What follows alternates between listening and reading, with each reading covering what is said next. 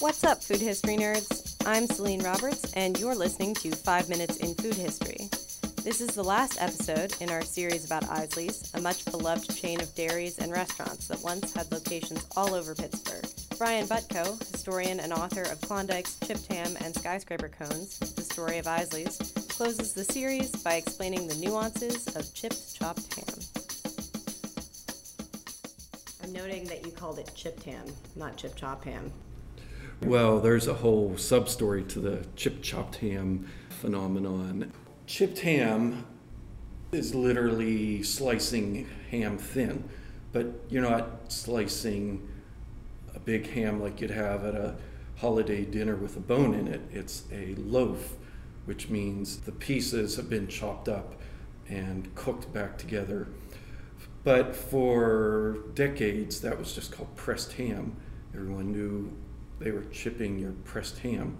But then, maybe about 1960, uh, the regulations changed, and it was required, pressed ham was re- required to be called chopped ham so that people understood it was chopped up. And certainly it's not the best cuts of the ham. It's after they've used all the best cuts, then here's what's left over.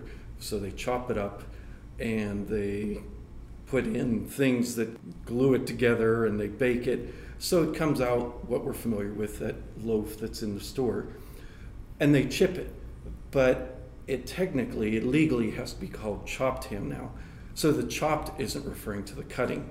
The chopped is that it's a loaf of ham and you're chipping it.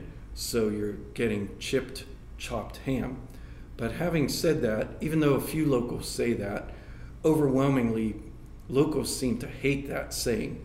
They take chipped ham pretty seriously and they say, darn it, in my day it was chipped ham. We didn't have any of this chipped, chopped ham.